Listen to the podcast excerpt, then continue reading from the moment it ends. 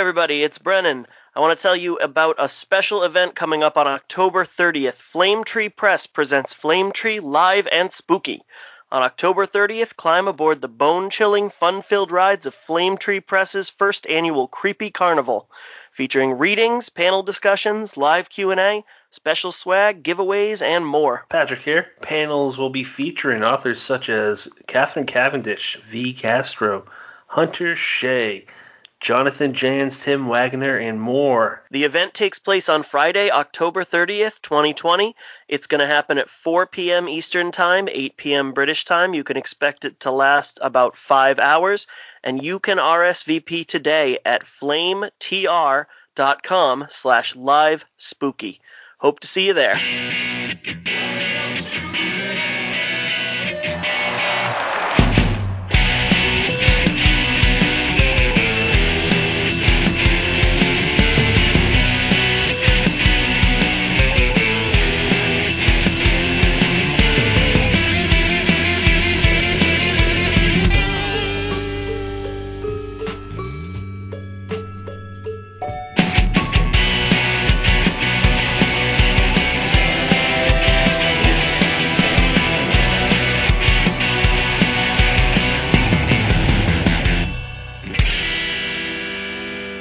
Welcome to Dead Headspace. You can find us on Apple Podcasts. Notice it said Apple Podcasts, not iTunes. I have fucked that up for the last 40 something episodes. Michael David Wilson has let me know that. So for now on, do not search Apple iTunes. Go to Apple Podcasts, Spotify, Stitcher, or any other major platform, which now includes Gaana, India's largest streaming service.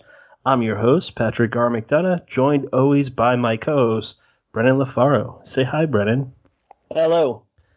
And today we're joined by founder of This Is Horror and author of The Girl in the Video and an upcoming collaboration with Bob Pastorella. They're watching. Hello, Michael David Wilson. Hello.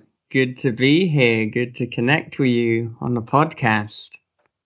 Good to connect with you and uh real happy to have you. We've had a few podcasters on here, but This Is Horror to me and Brennan is uh pretty much the idyllic horror podcast. So we're we're happy to have you on. And then Bob Pastorella will be on. Record. We're going to be recording him in a, a couple weeks. But uh, as far as the listeners are concerned, that'll be the next day the episode comes out. So uh, let's jump into it. What got you into horror? So, I mean, I think possibly one of the things that first got me into horror was when I was younger. My grandmother would read me these ghost stories. I think I can't have been more than five years old, so possibly you could question the ethics of that. But nonetheless, when I went over to stay with her, she would tell me different ghost stories. There'd be a combination of fiction and then supposedly non-fiction and like real life happenings in places like York in the UK, which is a very historic town with a lot of ghostly tales. I mean, so much so that they have a ghost tour that you can go on. So she'd tell me about these places where the Roman soldiers had used to march through the towns, but then there was this pub and how it had been built, the pavement is now higher, so you'd only see half of their body like marching through the basement of the pub. She'd also oh, wow. tell me um, about the kind of classic ghostly spirits and uh, specters that would be seen in various buildings. There were also tales of paintings where the eyes moved and they followed you around the room. So all of these things, I guess, gave me an appetite for horror and for the weird and the macabre. So it, if I try and pinpoint what started it, I think it was that. But I've always been fascinated by horror and by the dark. And of course, when I went to amusement parks and things, it would always be the ghost train that I would gravitate towards. And I was simultaneously quite scared and also excited by it. And that was just something I couldn't get away from. And that is that's where it started, Patrick. Ghosts are pretty terrifying. I think that's really neat. That that's it seems like that's really the subgenre that you were focused on. Um, your grandmother was she into you know reading any of the horror classics from you know Dracula or Frankenstein or any of the older weird fiction authors from say the early uh, 1920s or 30s?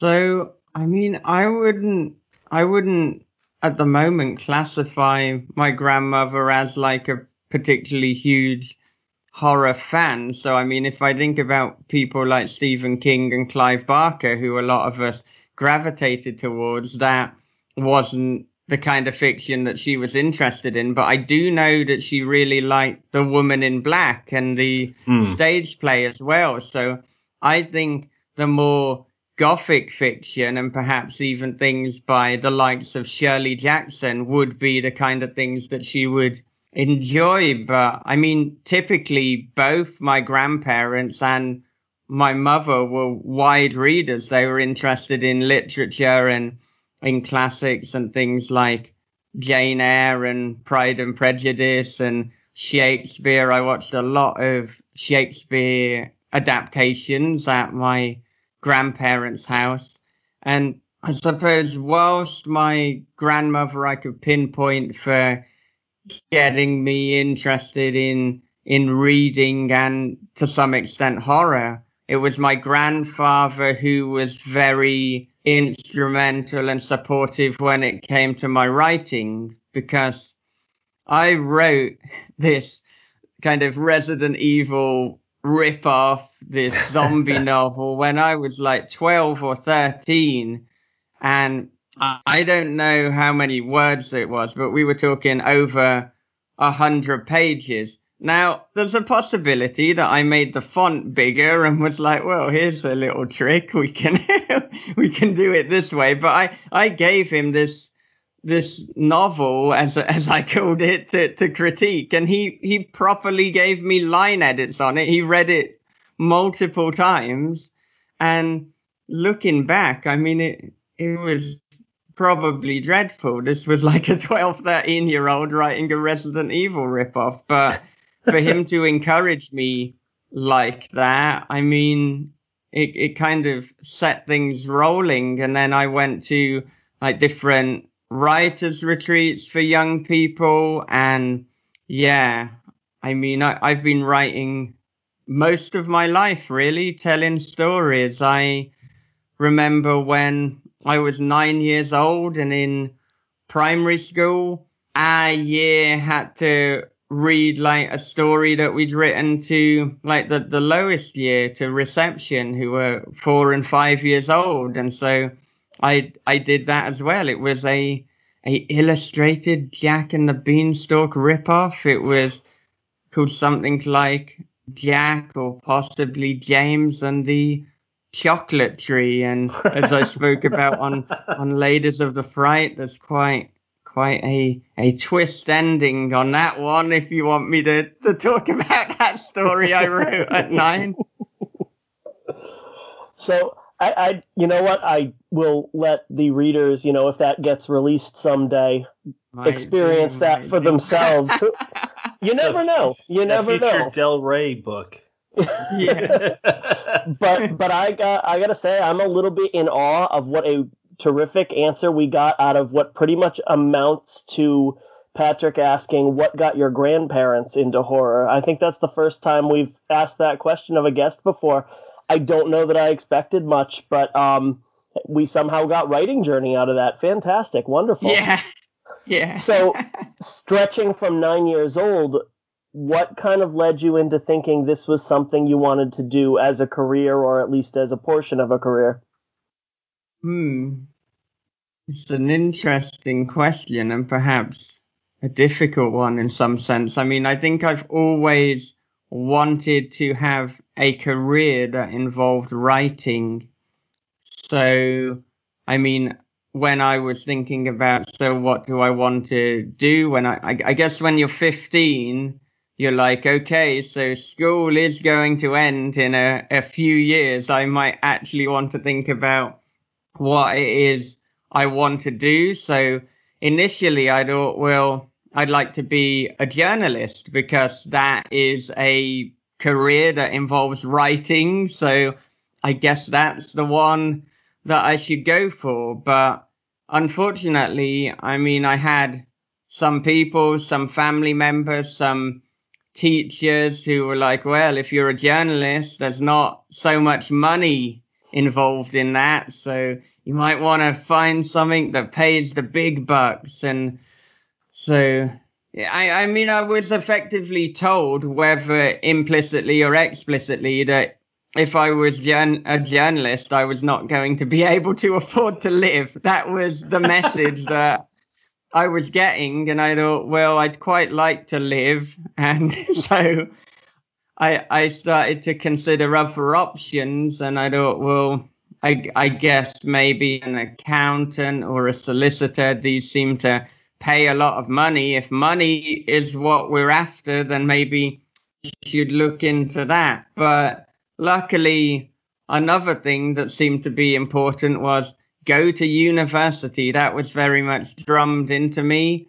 And so I, I did. I initially started doing a philosophy course and so I've always been into writing, but there's little, there's been little stretches of my life where it's like maybe I'll deviate a little bit away from writing, almost like test it out, see if, see if I can live without writing. But then early into the philosophy course, it was like, this is, this is really interesting, but I wish I was doing a creative writing degree. And so then I met with the professors at, at Warwick University, which is where I was doing philosophy, about potentially transferring to English literature and creative writing. And a successful meeting later, they were like, yes, you can. And so initially I was going to go from first year of philosophy to second year of English and creative writing, but then that deal had kind of been done behind the back of the actual director of the program, and it's a very prestigious program.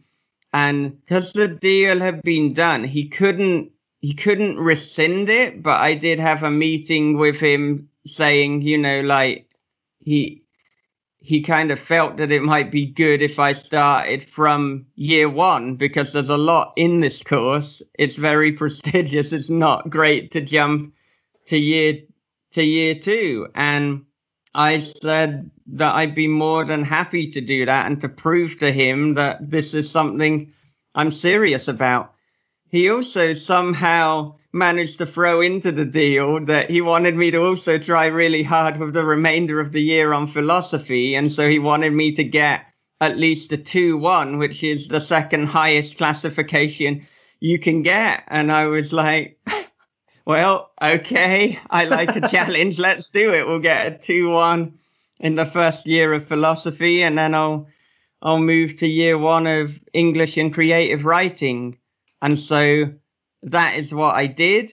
And then after graduating, so I graduated at a time similar probably to, to both of you, where we'd been told that we could be rock stars, we could be astronauts, we could be anything we wanted. We just had to, to work hard and then the job would be presented to us. Yeah, and then the fucking economy crashed. So it's yeah. like, I'm I'm sorry, bad news. So that that plan that we had, we you you can't do that anymore. There's no money. so um about you working really hard. Yeah. Well, well done you, but sorry.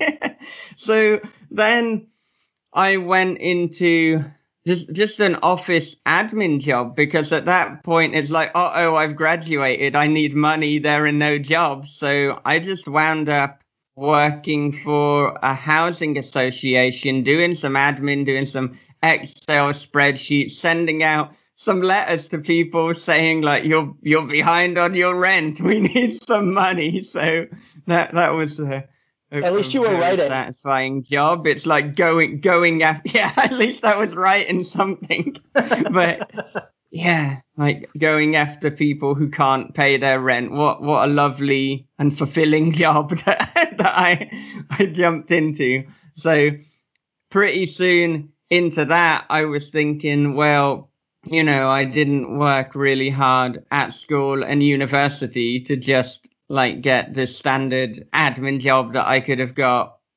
just straight out of high school without any A levels. So then I thought I might as well have a little look at what will pay money, what will actually, you know, allow me to, to, to, to do well for myself and to take advantage of the fact that I have this degree. And then I found out, well, you could do a graduate diploma in law, which is effectively a one year course to, to, to get on the way to becoming a lawyer. And I thought, yeah, well, that pays a lot of money. so I will do that. And so then I did do that. And then about halfway through, I was like, fucking hate law. Why am I doing this? and it was it was a a very expensive lesson and it's almost simultaneously one of the best and one of the worst things that I've done. It was the worst in the sense that oh that's a lot of money that you're now in debt for, which I mean, I've now paid off, but it took about 10 years to pay off the bloody thing. And then it was one of the, the best things because I realized, okay, pursuing the money doesn't work. That's not what you can do. So you have to pursue the passion and you have to pursue what you actually like.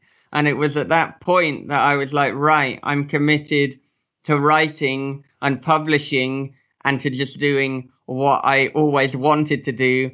And actually, now that I'm older and I've done the maths and I know how much it costs to live, you can fucking earn a living as a journalist. You can earn a living writing.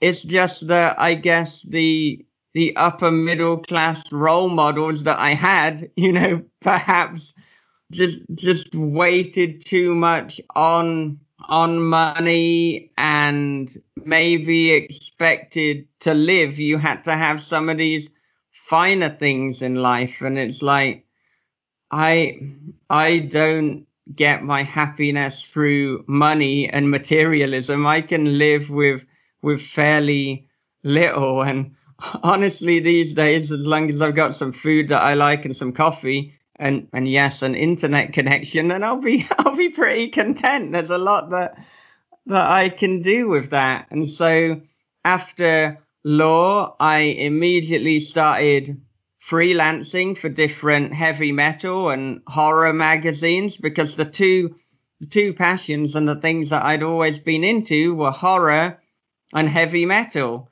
And I got an internship for the extreme metal magazine Terrorizer. I ended up working for them for a little bit. The internship, then some freelancing. I got to do some cool things like meet up with Vinnie Paul of Pantera and interview him. I got to interview Orange Goblin. Um, loads of interesting things. And then simultaneously I I started freelancing for the UK horror magazine Scream, which I think have been around for a number of years now, but I started oh. freelancing for them from something like issue two or issue three. Oh, wow. So this is very early on into that. And what I started doing was I was interviewing horror writers. And so people like David Moody and Adam Nevill. And actually, that's how I really got into the UK and, and American and indeed globally the horror scene through doing this for Scream. Because at Warwick and doing creative writing, I guess I'd, I'd, I'd paid less attention to horror at that time, mostly because there were some professors that were trying to steer me away from horror, which obviously that hasn't panned out too well for you, has it? So bad luck. And so then I kind of had a, a little look at who, who, who the main names within the British horror scene and I interviewed them in person, but then realized there was much more appetite for that than, than there were pages that Scream were prepared to, to fill with, with my interviews because it was a horror magazine predominantly for movies. It wasn't Michael David Wilson's like interviewing horror writers magazine. That would have been a different thing, but there was the demand for that. So I started up the website Read Horror, which quickly became This is Horror. And I mean, you know a little bit more about the story from there. So we had the, the website, the awards, a few years later, the podcast, publishing, and always, always at, the back, in the background, I was, I was writing and that was still a concern. So in fact, the original question, which you probably asked about half an hour ago at this stage, was about the, the, uh, career. So, as well as doing all these freelancing things, I started looking at how I could work with my writing. So I got a job in digital marketing, which isn't, it's not quite publishing or writing, but it, it, it felt tangential because there is some writing involved. Marketing does have that skill set. And then from there, I got an internship with Rebellion Publishing, who like own 2000 AD with Judge Dredd and a load of graphic novels, and they also own Solaris and Abaddon Books in in the UK. And from the internship, I then got a job with them, which I kept all the way up until deciding I wanted to go to Japan, which was a pretty good reason to leave a publishing job. And so then, as I was saying, with the writing, it was always something I was doing. And then it was in 2016, I thought, I'm going to take this seriously because I felt that I, I'd always been working on stories in the background, but I hadn't, there wasn't a seriousness to it. There wasn't the routine or I wasn't as prolific as as I wanted to be and as I am now. So as somebody who is up for a challenge, I said, okay, you've got Wilson the writer in in your Twitter handle and in all sorts of handles. So you, you've got to prove that you're Wilson the writer, or, or you can get rid of that handle, or maybe you can change it to Wilson the non-fiction writer, because admittedly you are doing that, but it's not got as much of a ring to it. So then I started the one story per week challenge. I said, okay, if you can write one story per week for an entire year, I suppose you're a writer. Oh my god. So I said to myself, okay, I will do that. And then I did it and I haven't really stopped writing since then. There's the girl in the video that came out earlier this year. There's They're Watching, which is out for Halloween. House of Bad Memories is coming out in March of next year via Grindhouse Press.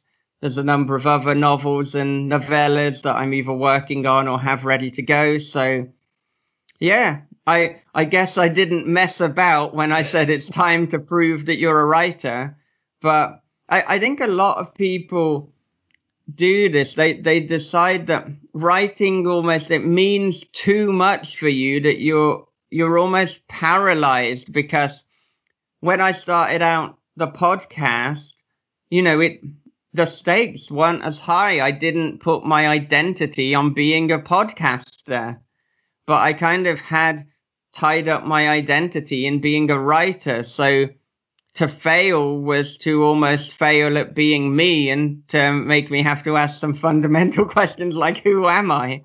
So I put it off. I did these horror tangential things, but oddly, it may have paid off because it meant by the time that I started writing seriously, I'd built up this network of other writers and publishers, which of course made getting blurbs significantly easier because even though I it was my debut novella, The Girl in the Video, I was hardly new to the horror scene, so I managed to get some blurbs from David Moody and Alan Baxter and Josh Malerman, which I think is fairly good for a debut. And even Brian Keene gave an impromptu blurb uh, on on air of the the sadly defunct The Horror Show, but I understand there's been a YouTube uh, live stream recently. Or is it happening right now? Might uh, be happening earlier now. today.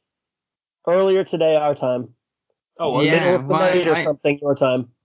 Wait, yeah, really? I need to watch that. There's, there's going to be a replay, but I'm I'm glad that even though the horror show as a podcast does not exist, that it will still exist in some form. And I mean, Br- Brian said that he's going to continue doing the interviews, but in a video cast format. But anyway, Brian, this isn't about you. it's about me today. So wait, Brian, Brian, Brian knows who we are. You what? Sure, why not?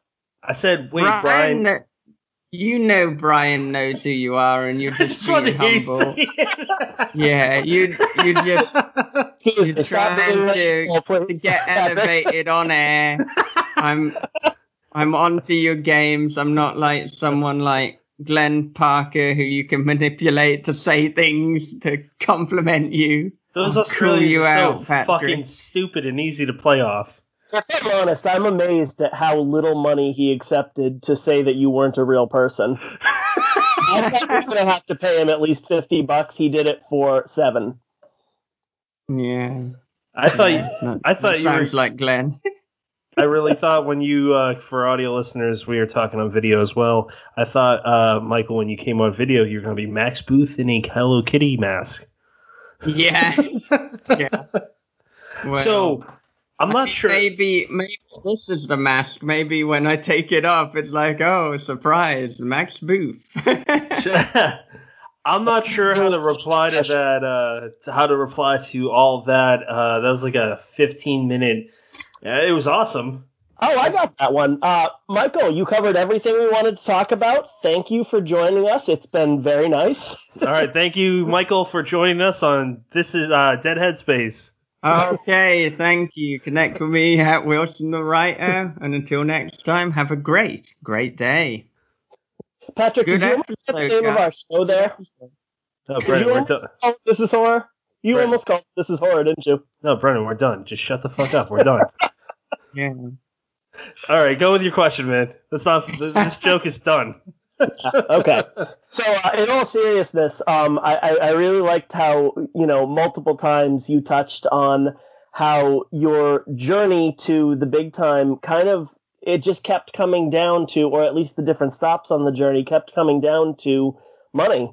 Um, and, and I think that's such a big, like, touchstone of our generation is, is, is we're kind of brought up, you know, with that you can be anything attitude, but, um, almost kind of swept under the rug, but don't be artists or musicians because you're going to be playing on a street corner. Um, you can be anything, but you know, really focus on on this direction and you know, just kind of make sure that you end up in a position that pays the bills. Make sure that uh, you can take care of yourself and your family. But you're right, you have to have passion for what you do. Um, and I, and I love the way you kind of flipped that on its head. You know, you you established your theme early on, and you flipped it on its head. Great storyteller stuff. You should do this for a living.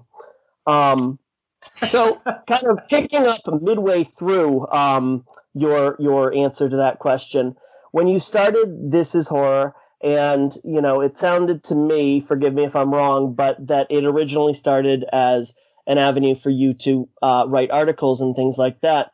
So, what made you say podcasting is the way to go next?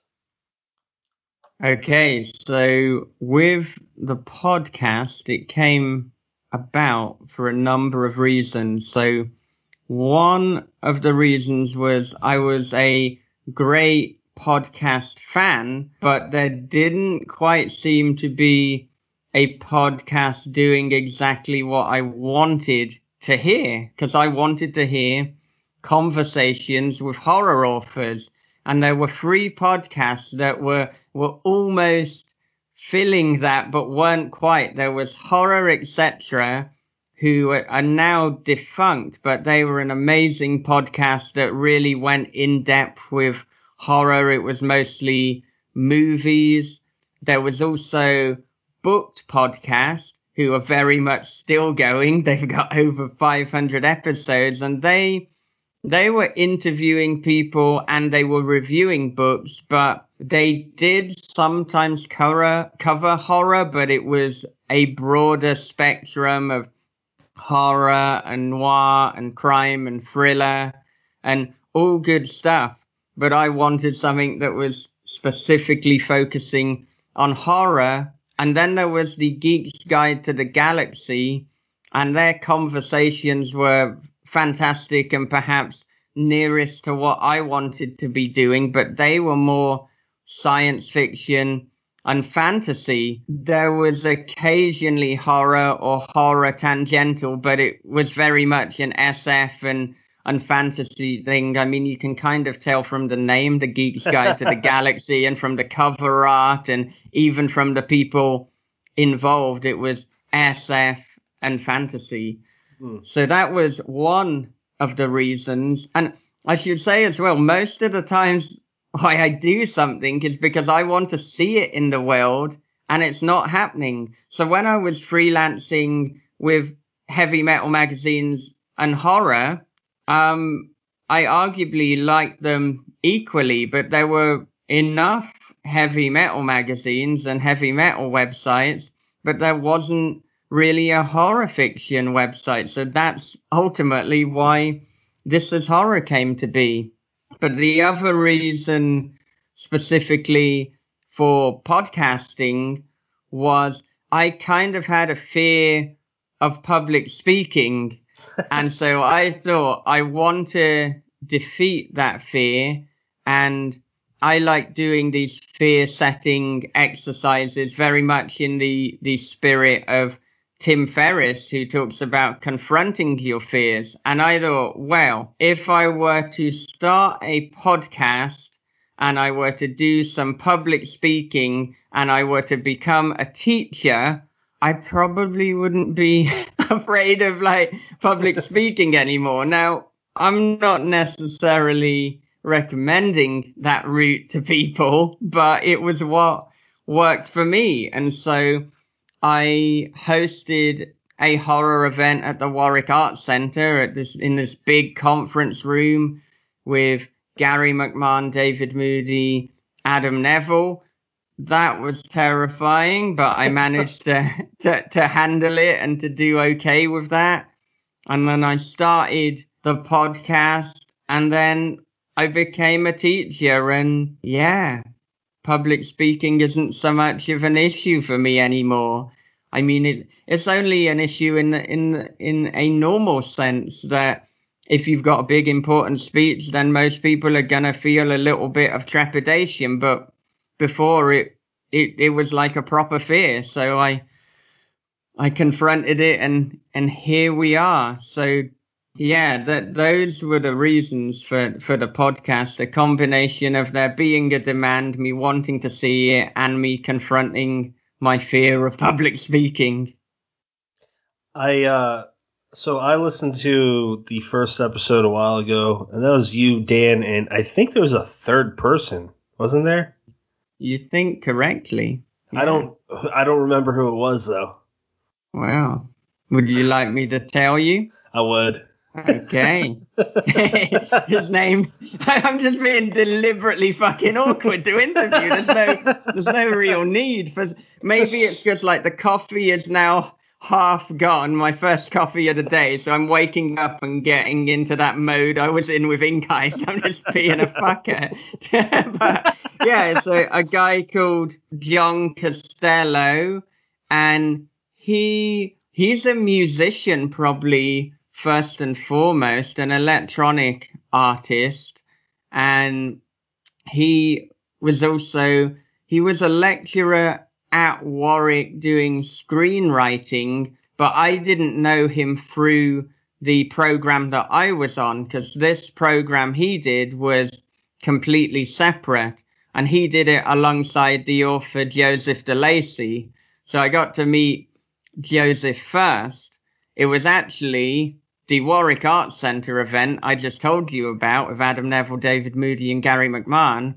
John Costello came along to it and that's how me and John got to know each other. We Oh, got okay. on very well. We lived ridiculously close to each other in Coventry at the time. Like you could walk 10 minutes to each other's house. So all of the episodes that he's on, that's in person. so it's me and okay. me and John in person and then Dan via Skype.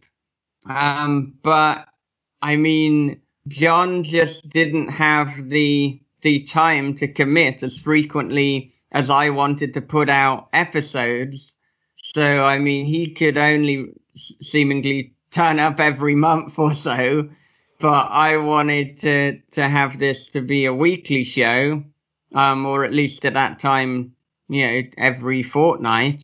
Mhm. And then actually, probably one of the reasons that Dan left was because he couldn't keep up with the pace that I wanted either. So what I'm saying is the only person with the stamina that I have is good old Bob Pastorella.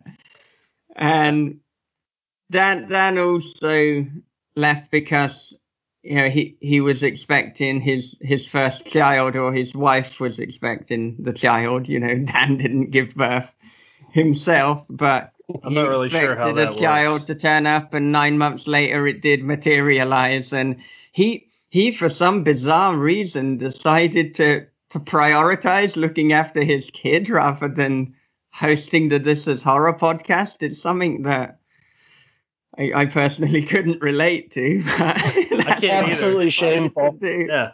I, I don't get it. Yeah, yeah, I think he should be ashamed actually. And if he, if he's listening to this, I hope you know. Sometimes I I ask about regrets or what you would do differently, or maybe what advice you would give to your 18 year old self. And I hope Dan would say with absolute utmost seriousness, I would say, when you have a kid, do not abandon the podcast because later when your kid turns 18 she is going to abandon you and what i mean by that is she's going to leave home i'm not saying she's going to fall out with you dan or never speak to you she's going to leave the podcast is forever it's in your heart so stay with it dan I do have. So was that? Uh, I was gonna say, was that a question on on Bob's job interview? Like, you know, if we are talking to Alan Baxter and you're, you know, and your wife goes into labor, what is your priority? What do you do?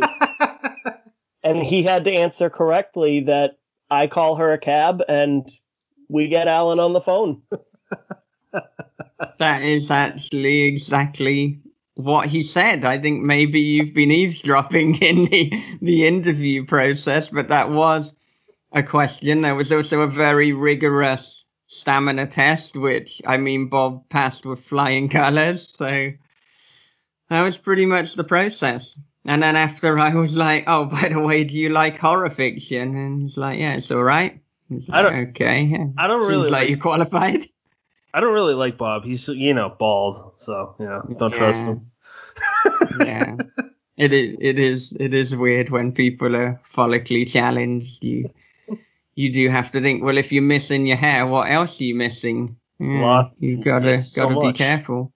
So as far so as far as your podcast goes, do you and Bob ever talk about like where you see this in the future? Do you have a do you see five years or are you just taking it one year at a time?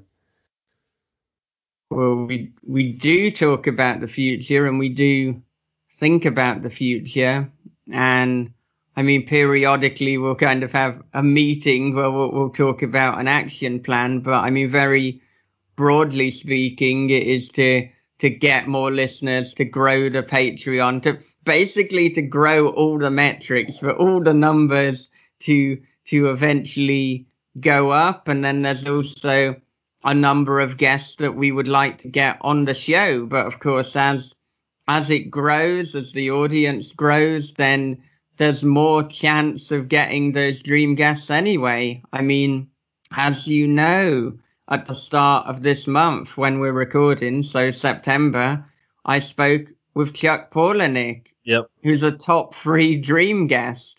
So that that was surreal and actually having had that happen, it really does make me feel like you know that there's almost no limit to who I can get on on the show if I work hard and if I stick at this, which obviously I'm I am doing. This is I mean at, at the moment a lifelong concern. So there's gonna be a, a great deal of, of episodes of This Is Horror. But I I've spoken a little bit off air to you about metrics and things. So I think the only thing you should ever be doing is trying to compete with yourself. And so looking at your numbers and are, are your numbers going up? But I think as well, it's important to take a very, very long term view to, to this. So if last month you had way more downloads than the month month before. That's too short term. You can't get upset with yourself. So typically I'll look at it on a year to year basis. Mm. And for some reason I've noticed that there are some months that historically perform less well than other months. And Mm. I don't know exactly why that is. So for example, one of them is March. So why all the hate? Why are people not listening as much in March? I don't know what what's going on there. Um, but August and September seem to do pretty well. Um, it, it of course depends on who you have on the show. If I get someone like Chuck Palahniuk who has over, uh, wow, I think, I think he has like over half a million Twitter followers Yeah, you're does. going to have your numbers jump up. So you can't be upset if the next month you're not averaging as much because you didn't have Chuck on the show. You, so you, you've got to kind of look at things in context. But I think as well, whilst I want the numbers to grow, what's more important is putting out a quality product. Hmm. And what I'm most concerned with is becoming a better interviewer, putting out a better show. In terms of the quality of the show, getting better equipment, having better practices. But obviously things like that, there is an upper limit.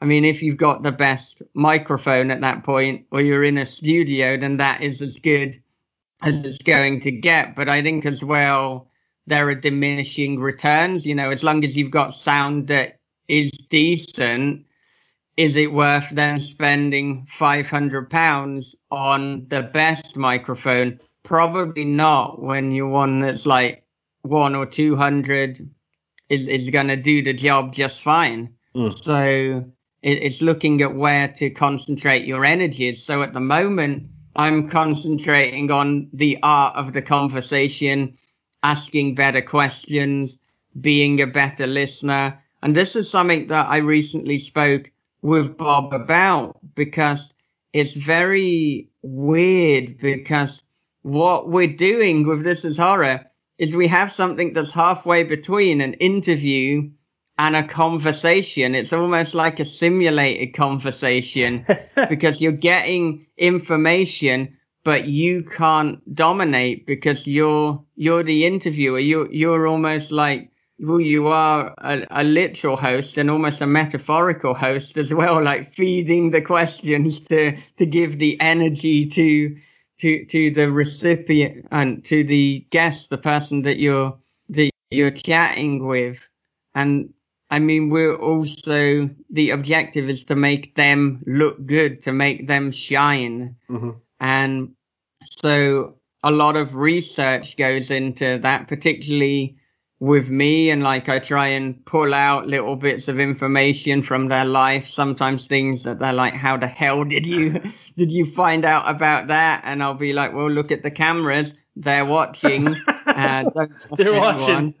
Yeah, yeah, and so that that's kind of how I do it. But also, I mean, Bob and I making sure that we work well as a team, and like what we don't want to do is ever interrupt the guest, but we don't want to kind of take the conversation in in the wrong direction or in a direction that the other wasn't ready to go in yet. So I mean, a good way is to try and find a a way that even though you're on air, you can communicate with each other. So then it stops you interrupting. I mean, you both have the video on, so that is going to make it a lot easier because you you've got those those visual cues. But me and Bob, it's it's audio only. Um, so I can't see if Bob's ready to to jump in and to to uh, ask something or to say something. But my my the feedback we seem to be getting is that people do like how how we work as a team. It's almost like I, I'm I'm the interrogator and following up on absolutely everything, and Bob's almost more anecdotal, and he's he's the encyclopedia with like, did you know in 1985 this happened? So I, I, Bob's uh, super helpful with a lot of things, and um, he he does not take compliments well. At least in my experience, he's like, oh, I'm just some. And I'm putting words in his mouth. He's like, ah, I'm some old guy that just reads a lot. Like, no, he, he says a lot of intelligent shit. Um, he's personally helped me with uh, a book, a novel I'm on, um, and he just said basically, uh, think about the third. Let's say it's a three act story mm, and the third act is very dependent on what happens in the first act. And then at the same time, he gave me the advice of, um, now what are you stuck on? Right as if you're the characters talking about what the problem is in a separate Mm. document. I'm like, that's brilliant. Holy shit. And I, I was like, that's it, man. He knows what he's talking about. You and him work very well together. Um, Brendan and I have talked uh, separately. I mean, off air, separately from talking with you um, that you guys are what we would like to end up being like. You guys are very much so the again the idyllic, uh, the I, the idle situation of uh, podcasts and horror, and I think you're doing a good job. Um, but Brendan, enough of my rambling. Why don't you take over? I was interested to see where you were going with the idol thing. I, I didn't know if you were going to tell him that you have a small golden statue of him in your closet that you pray to. No, Did you want to bring that up? It's it's made of gum. It's like Helga G. Pataki and, hey, and Arnold. Um, I thought it was really interesting what you said about how one of the reasons you started the podcast was to become a better public speaker. Because, you know, again, I've talked with Patrick off the air about um, how we really enjoy your interview style, about how the dialogue has uh, a, a lot of very smooth flow to it. Um, is that something that you were able to craft pretty quickly, feel comfortable with pretty quickly, or did it really take a lot of work? So it's a good question. And I mean, I think if you listen to the early episodes, my interview style is much more like an interview rather than a conversation. It's a little bit more rigid. And whilst there will be follow ups, they aren't quite as in depth, or I won't continue with a subject for as long. And I think as well, I wouldn't go to the really, really dark places. So if somebody mentioned losing a loved one or battling with mental health issues and things, I would be respectful and listen to what they were saying, but then I wouldn't push it. I wouldn't ask more about it. I, I suppose for, for fear of upsetting the person or for fear of uh, offending them in some way. But then the, the more I podcasted, the more I had these conversations, the more I listened to other conversations, the more I realized actually going to these authentic and painful places makes for the best conversations. And actually, I've had guests who have said that it's strangely therapeutic. It's almost like going on This Is Horror is having some sort of therapy session. And I, I can't exactly pinpoint when the shift happened, but I know that episode 100, David Moody spoke about mental health issues, and I think that was the first time we'd really properly spoken about it. And both of us went in depth, and a lot of people really appreciated that and they said that it's good that people are talking about it. And I know that from that moment onward, I was like, right now, no, no subject is, is off limits. And so even when there's been very uncomfortable things like Brian Keene talking about the, the passing of Jesus and Steve Rasnic Tem talking about the passing of his wife and of his son, we spoke about it. And of course, the idea is to catch people looking good. We also say that if there's anything you're uncomfortable with, let us know. We can edit it out. And I think having that safety net allows people to be more authentic and to be more vulnerable because you know that if you decide actually I wish I hadn't said that, then I can edit it as if it didn't happen. And the reality is that most of the time people don't want it edited out. They've they've captured something that's very real. And so now I don't find that difficult. Um I I'm listening very intently. I'm occasionally jotting down notes so I know what to follow up with, and I'm I'm trying to find wh- where's the point of interest or what is the subject that a lot of people are going to want to find out about, but that has just been glossed over. And sometimes in reading other interviews or listening to other interviews, there will be something that someone says in passing and it's never followed up on and it's like right that is being noted down that is something we're going to talk about and i i think yeah i i think it it's good that we're getting people on again who we had in the really early episodes so before episode 100 and definitely before episode 50 because I just know that my confidence as a podcaster has grown since then as well. And so I, I think as well, something that I've never said, um, on a podcast before is that I, one of the reasons that I didn't like public speaking was that I didn't really like my voice. And so I didn't want to, I, I, don't know how to, how to put this, but when, when I was younger in, initially, you know, of, of course I liked my voice because it's my voice. It's how words are expressed. But then there was a point where some people at school were kind of taking the piss out of it. And so then that made me more, um, conscious of it and then kind of wanted me to to shy away from it so if anything involved public speaking it's like i don't want to have to do that because i want to protect myself from basically being bullied or having shitty comments and things like that and so i think when i started out the podcast as well there there, there was a great and largely irrational fear that people were just gonna be like, haha, he's got a stupid fucking voice, so we're not gonna listen to that.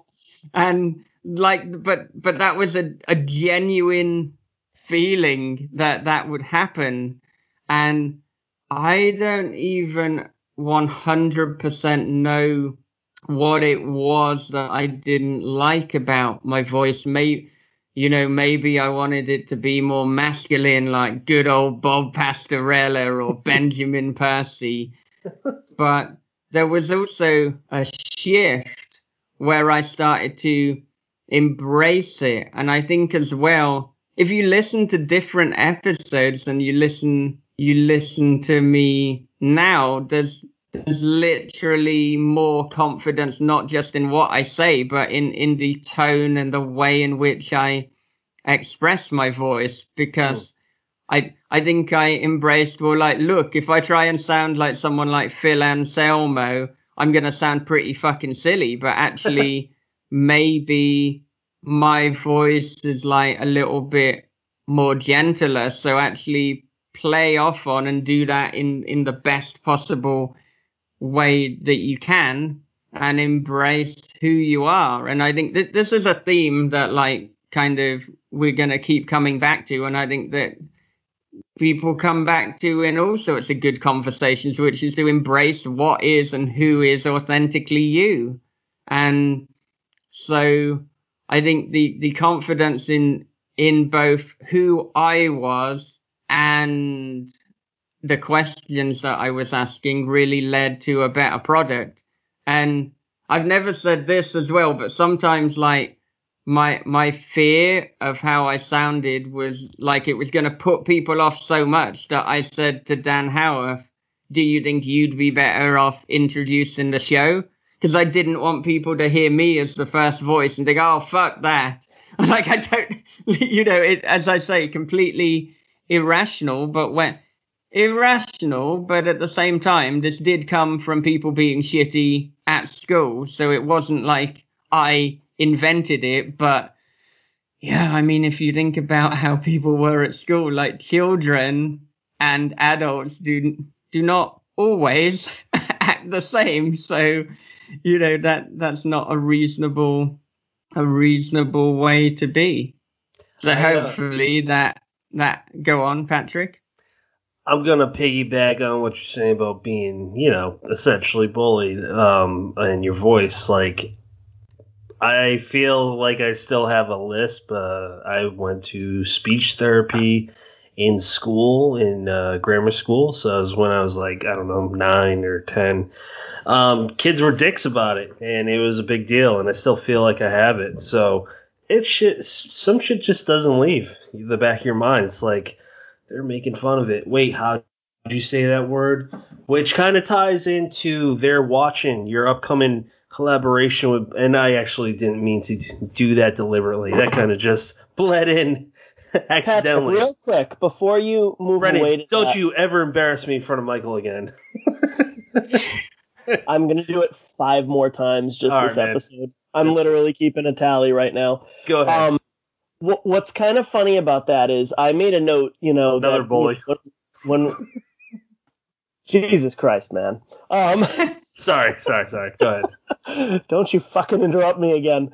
Um, I made a note, you know, when we moved on to talking about this is horror to, you know, generally the question of why did you decide to do it is going to come up anyway. But Yeah. I was interested, especially because when I uh, started listening, and that was the first horror podcast, horror fiction related podcast I ever stumbled across.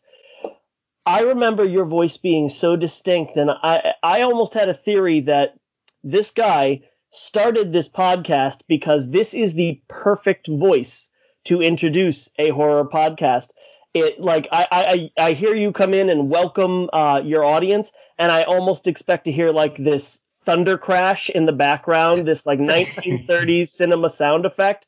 It it has that like perfect quality to it. So it's very interesting to me that you struggled with it. And I don't know if interesting is the right word. I'm certainly not um uh yeah, no, that there goes my train of thought. I But think it's a good word. It's a good word. I find it interesting that that's something you struggled with because as a new listener, I said this is fucking fantastic. This is absolutely perfect. This is this is what um, you know, it sets the tone for what you're about to hear.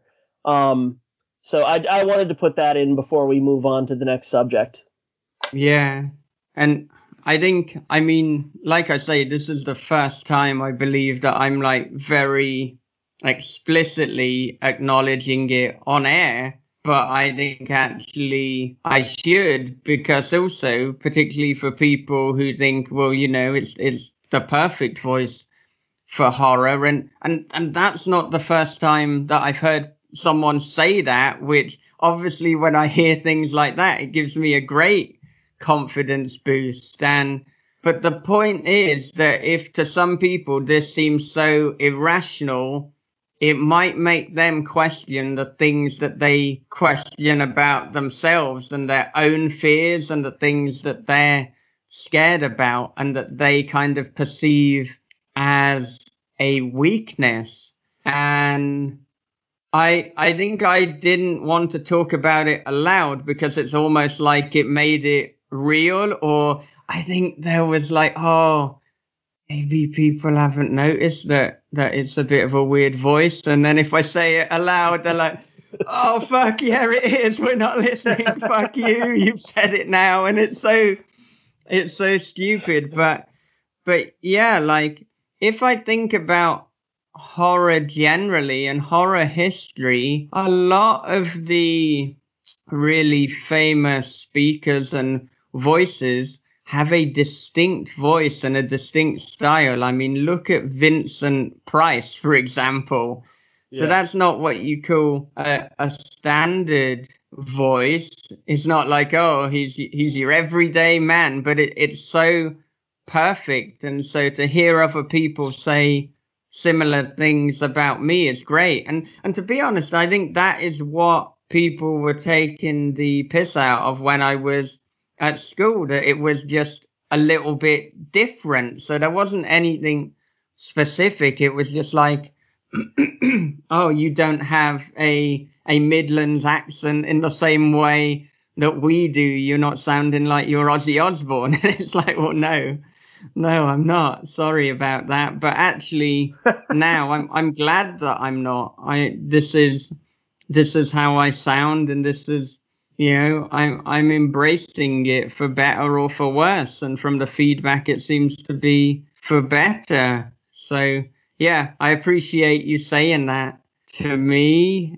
And yeah, luckily there's no real confidence issues anymore, and no no one's ever said like, oh fuck you, I heard you introduce it, and now now I'm not gonna listen so pretty, sorry, Pat. I'm gonna I'm gonna squeeze in one more question before you you move along.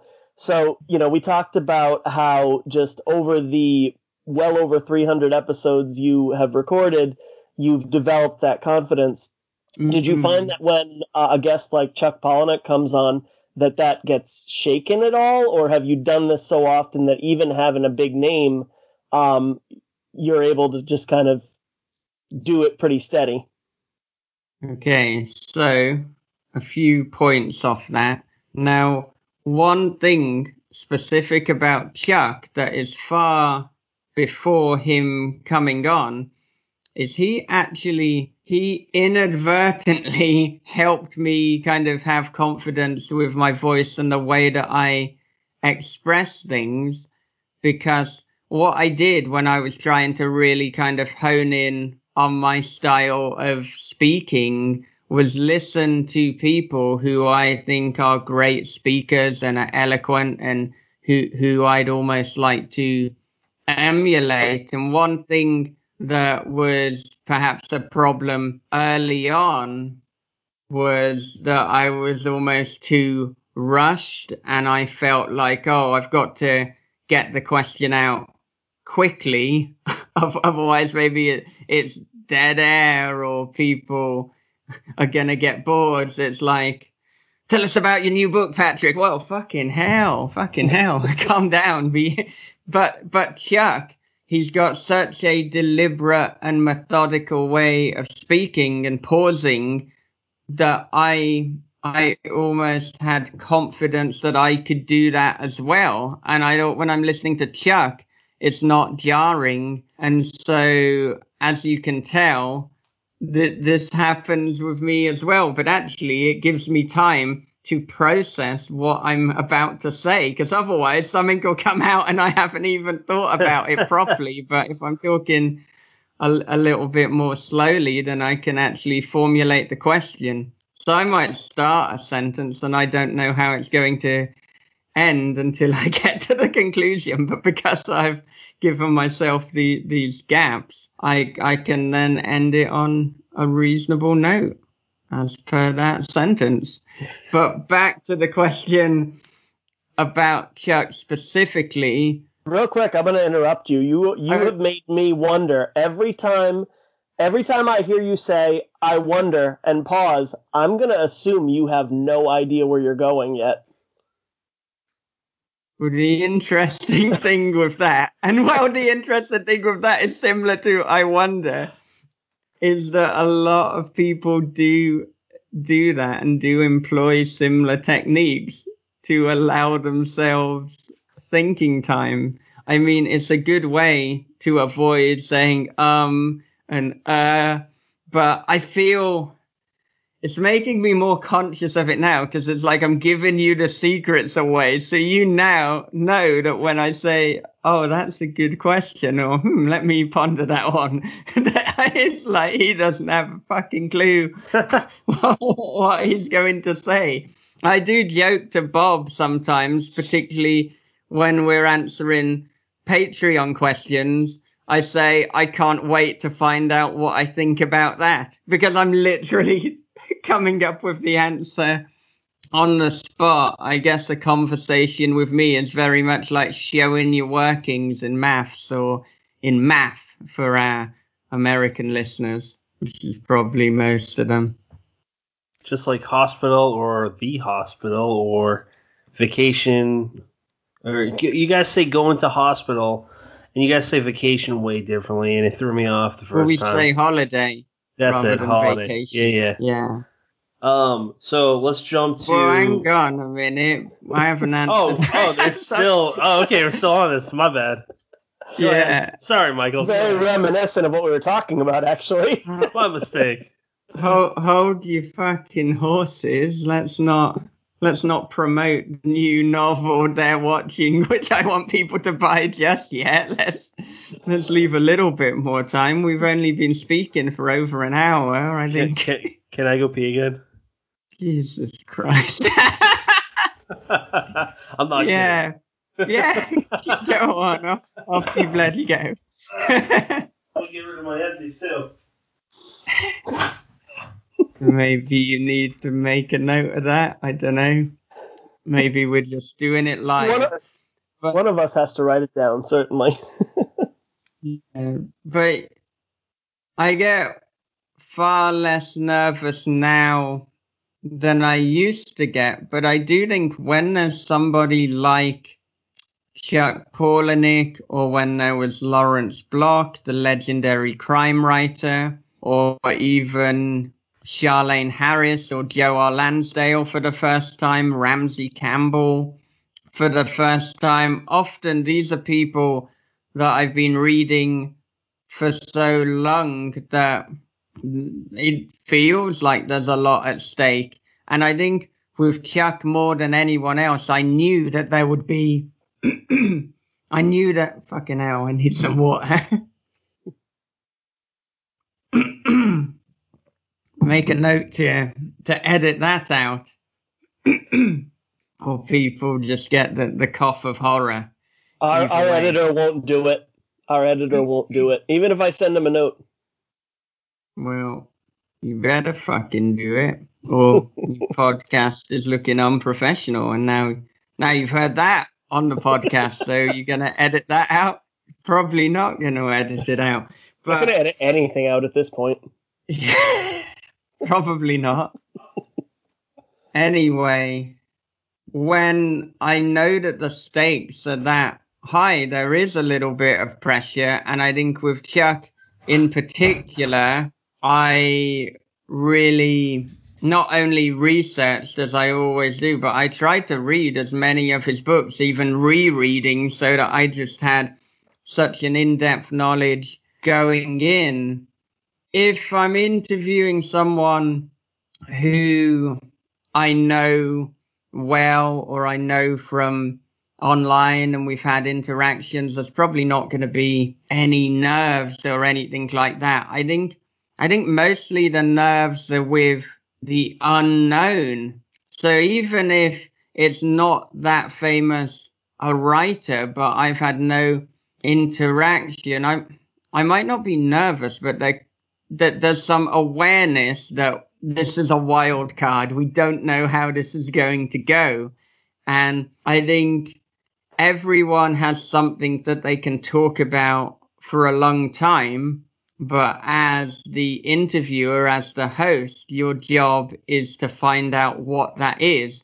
And there are occasions where I'm asking a question, getting a very quick answer, and it's like I'm just firing things. It's like, God damn it, what is the topic that is going to make you talk for a long time? I'm very, very occasionally there are people who just aren't talkers. That's just not really their their style or their personality. But it can make a podcast a little bit difficult, you know, if you're not much of a talker you might want to consider whether a podcast, a talking medium, is the best way to promote your book. And now, Patrick, you can finally ask your question that you've been waiting half an hour to ask. There's going to be some notes for you to edit out me coughing. If you don't edit it out, you're going to get called unprofessional. if you don't edit this bit out, they're going to hear unprofessional again and again. That's three times now. So do your job. Ask uh, the question. He drank water while you were gone. He didn't want the listeners to know that he has to drink water in during, you know, a three hour podcast. I, I drank seltzer water, motherfucker. So not talking about you. Not everything is about you. Oh my bad. Yeah.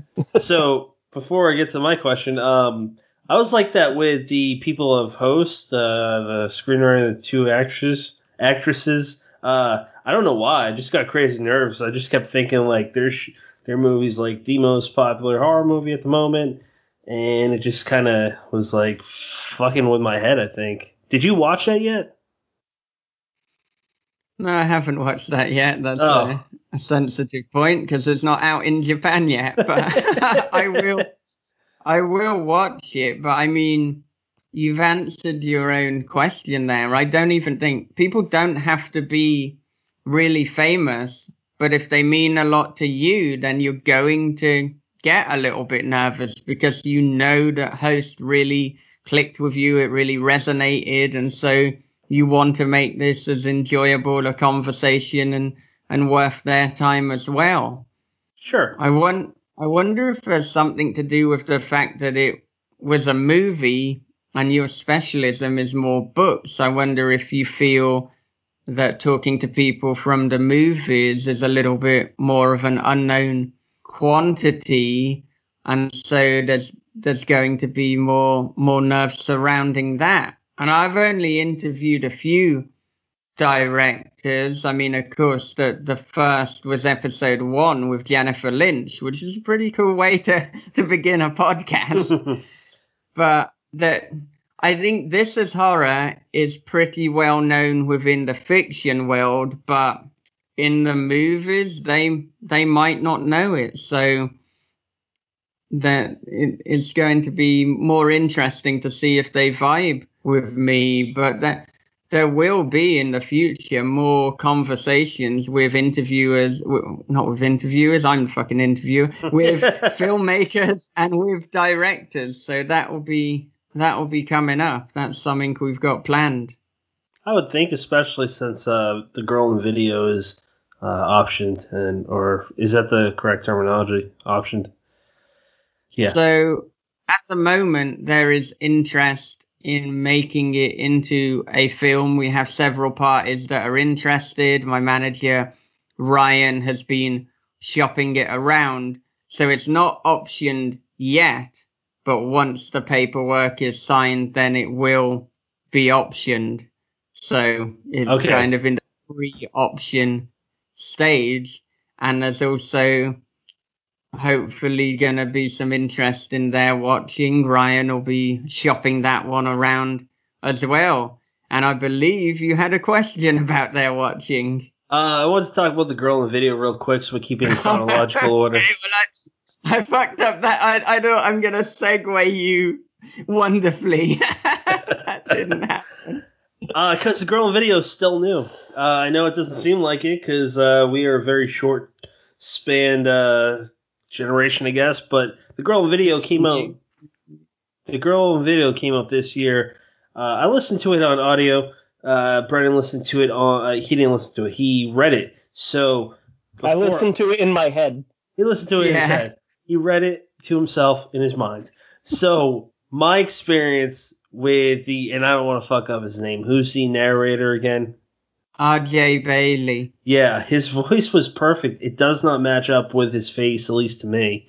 Uh, it, it's just it's it's perfect, and it I've that was my first experience with an audio uh, Audible book, not a first time experience with an audio book, but with Audible. Um, I really enjoyed it when he was reading from the point of view of a female. He did perfectly. Um, I don't think this will give anything away, but when he was impersonating the actual girl in the video, when she starts, when she starts really having dialogue and screaming, uh, Yeah. while trying to sing, I just started laughing so much. He did a brilliant job. Um, my experience with that book was a good one. I loved it. Um, I just, it's not because we're buddies, but I just, I genuinely really enjoyed it. It had a good pace. Um, and I think that I told Brendan this. I'm like, they're watching within a few chapters. I'm like, this is very complimentary, uh, and it partners well with the growing video. Um, Brendan, why don't you take over? I want to hear your experience with it. So uh, I thought the narrator on mine, which was me, I thought they also did a wonderful job. Um, I'm gonna echo Patrick though. I thought the pacing was was brilliant. I thought it fit really nicely into that novella format, and it just kind of it, it just kept you going. Um, one of one of those uh, books where there's just no good place to put it down. Uh, even when you get to you know uh, paragraph breaks and um, Yeah. or section breaks or whatever you want to call it. It's like okay, you know, like, I'm not gonna be able to leave it leave it here. Um, so I, guess what I want to ask is, you you seem to kind of cater nicely to the novella form. Um, is that something that you've active, actively worked towards, or are you eventually looking to write something um, more novel length or longer?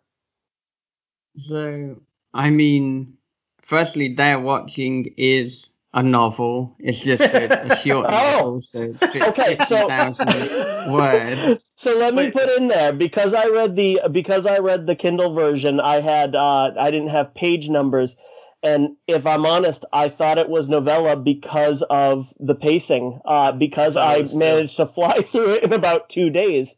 Um, if I had to make a guess at the page count on that, I would have put it under 200. Yeah. Same. So, Yeah. I don't know what the actual page count is at the moment, but it might it might be under 200. It's Mhm. still a novel because I mean the classification of of a novel would be anything over 40,000 words. So this is coming in at just under 50,000. So it it's a novel, but just. But Mhm. in answer to your question, I mean, I think with the story, I always make sure that the story comes first rather than is it a novel, is it a novella, is it is it a short story? So I let that dictate it. So, I mean, for example, House of Bad Memories, which is coming out next year, that's 35,000 words. Which is just 5,000 off technically being a novel. And yeah, I can see how there's a temptation for me to pad it out or put like another 5,000 words in so I can say, well, it's the, the second novel or the, the first kind of debut without a, a collaborator. I didn't need Bob to help me add some, some extra words, but it's always about the story, what the story needs. And I, I think when I was growing up, like I probably, I probably liked the novel form more in the sense that like there's almost more prestige in terms of having written a novel, but it's probably one of those weird prejudices, just like I was told, like, oh, you've got to make a load of money. Yeah, you're told weird things when you're you're a kid that you then realize don't actually necessarily correlate with truth, like, oh, the novel is the proper form. But I would much rather read a novella that keeps me engaged throughout than a novel where I start getting bored. So, I mean, when I'm writing, I'm very much concerned with keeping it pacey. I think it's fair to say I maybe have quite a filmic or a cinematic style. It's pretty dialogue heavy, but I, I don't want to make any scene any longer than it absolutely has to be. So it's kind of like get in, get out, do it as quickly as as possible, and just you know, m- make sure that you you're giving value to the, the reader. So it's certainly more along the minimalist rather than a maximalist style. Uh, but there's like kind of that there are like some asides and some humor, which maybe some minimalists would, would say is not quite within the style, but oh, sorry, I like to laugh sometimes. and I, I, I hope as well that people who know me actually think that my writing style and voice makes a kind of sense in terms of who I am and how I am. So like a lot of the subject matter is dark, but then it can get a little bit awkward. It can have a few jokes thrown in and I, I've tried before to write comedy that isn't dark and isn't horror. And I've tried to write horror that has no comedy and I can't do either. It's hmm. like both parts are just part of my personality and what I like to write. And admittedly, for a number of stories, there have been jokes that I've thrown in that have ultimately had to be cut because it's like, are you aware of what's happening at that point? You can't put a joke in.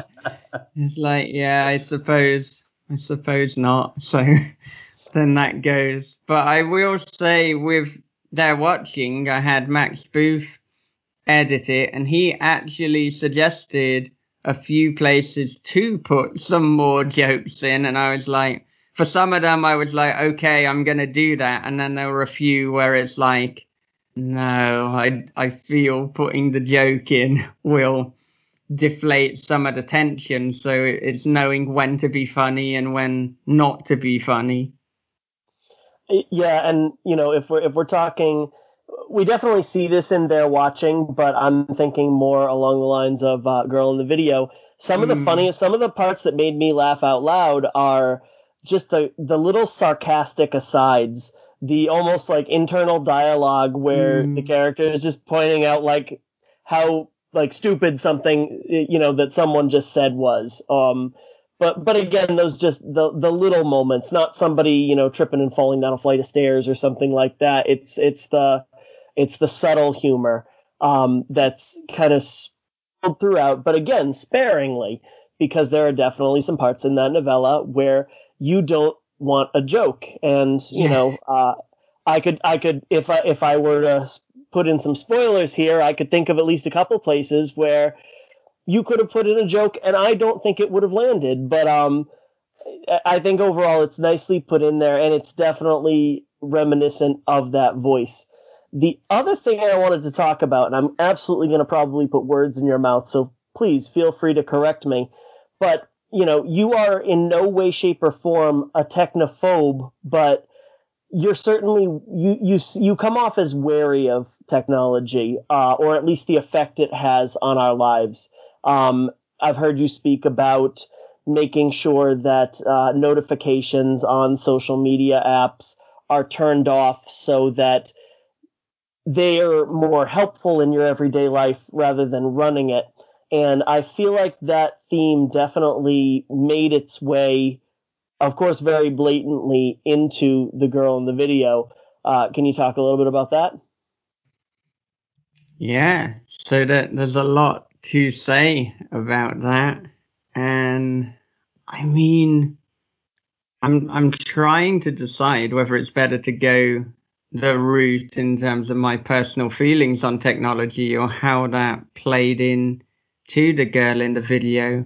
But I think with the girl in the video specifically, I mean the the kind of impetus, the origin was you know, thinking about we're, we're sent all sorts of anonymous links and emails and spam emails every day.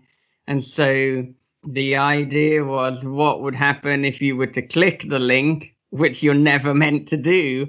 And then what would happen if from there you kept making every single wrong decision and things got progressively worse and worse. But I do think, and I have said that technology is both a force for good and a force for bad.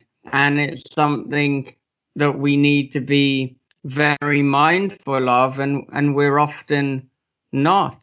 And so, I mean, I'm, I'm drawing attention to that within the girl in the video and, and showing just how terrifying that can be if it goes wrong. And so, from location tracking to people finding out information from your social media because it's not private and spoiler alert even if you've got private as your setting it's not truly private. I mean also that could just get hacked and now suddenly that is available. We've seen things like in in 2008 a load of myspace data got breached and you see icloud being hacked. So nothing that is in that kind of techno sphere is truly private. And that is something we need to be conscious of. Even having a webcam, somebody could hack into that. That's why people like Elon Musk, they put over like a little sticker in front of their webcam.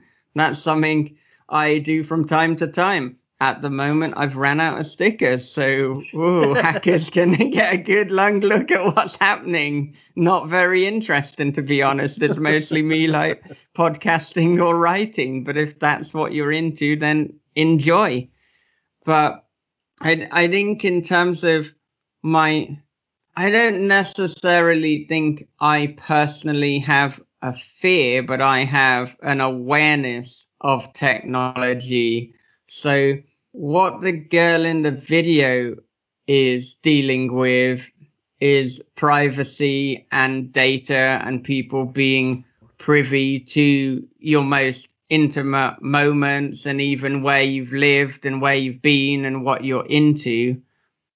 But a separate point that that I think I'm actually personally more aware of, which you mentioned, is the way in which social media and apps are generated to literally rewire your brain. And what I mean by that is that they're trying to create an addiction with these notifications. When you see you've got like a red notification, it's saying free messages, it's practically impossible to not click on that. So that is why there's there's no live notifications on anything on my phone. I do not have Facebook on my phone because I personally find for whatever reason that is the one that I find more damaging and more detrimental to my mental health.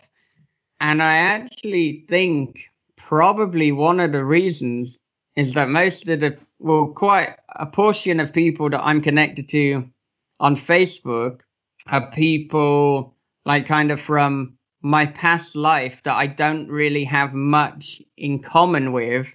So then I'm more likely to just see things that I disagree with and I'm going to exercise self-restraint. I don't, I don't really reply to anything. I just let it pass. But, you know, in a day to day, day to day, I'd rather not be like, oh, that's annoying, that's annoying, that's annoying. So I don't look at Facebook a lot. Whereas Twitter, most of the people who I'm connected with are in the horror scene. Well, that doesn't really mess with my mental health if it's like, oh, there's a new Stephen Graham Jones book. I'm not like, ah, fucking hell, you've ruined my day now. No, that's a, that's a good thing. Um, I will say that something that I've seen recently is people getting upset about other people unfollowing them and people have like Bob does this as well. So Bob, I'm calling you out. But people who have an an app installed that will tell them how many people have followed them and how many people have unfollowed them. Like either on a daily or or a weekly basis. And I don't think it's healthy to obsess over that. And and so this week, in fact, people were upset because there'd clearly been a glitch on Twitter that meant some people had lost hundreds of followers. But of course, it's feeding into people's paranoia because some people are thinking, well, hang on, did that person actually unfollow me? Or was it just a technological glitch? But I think who cares if someone unfollows you. Like, I don't care if someone unfollows me because I unfollow people for all sorts of reasons. It doesn't, it rarely means that I hate the person.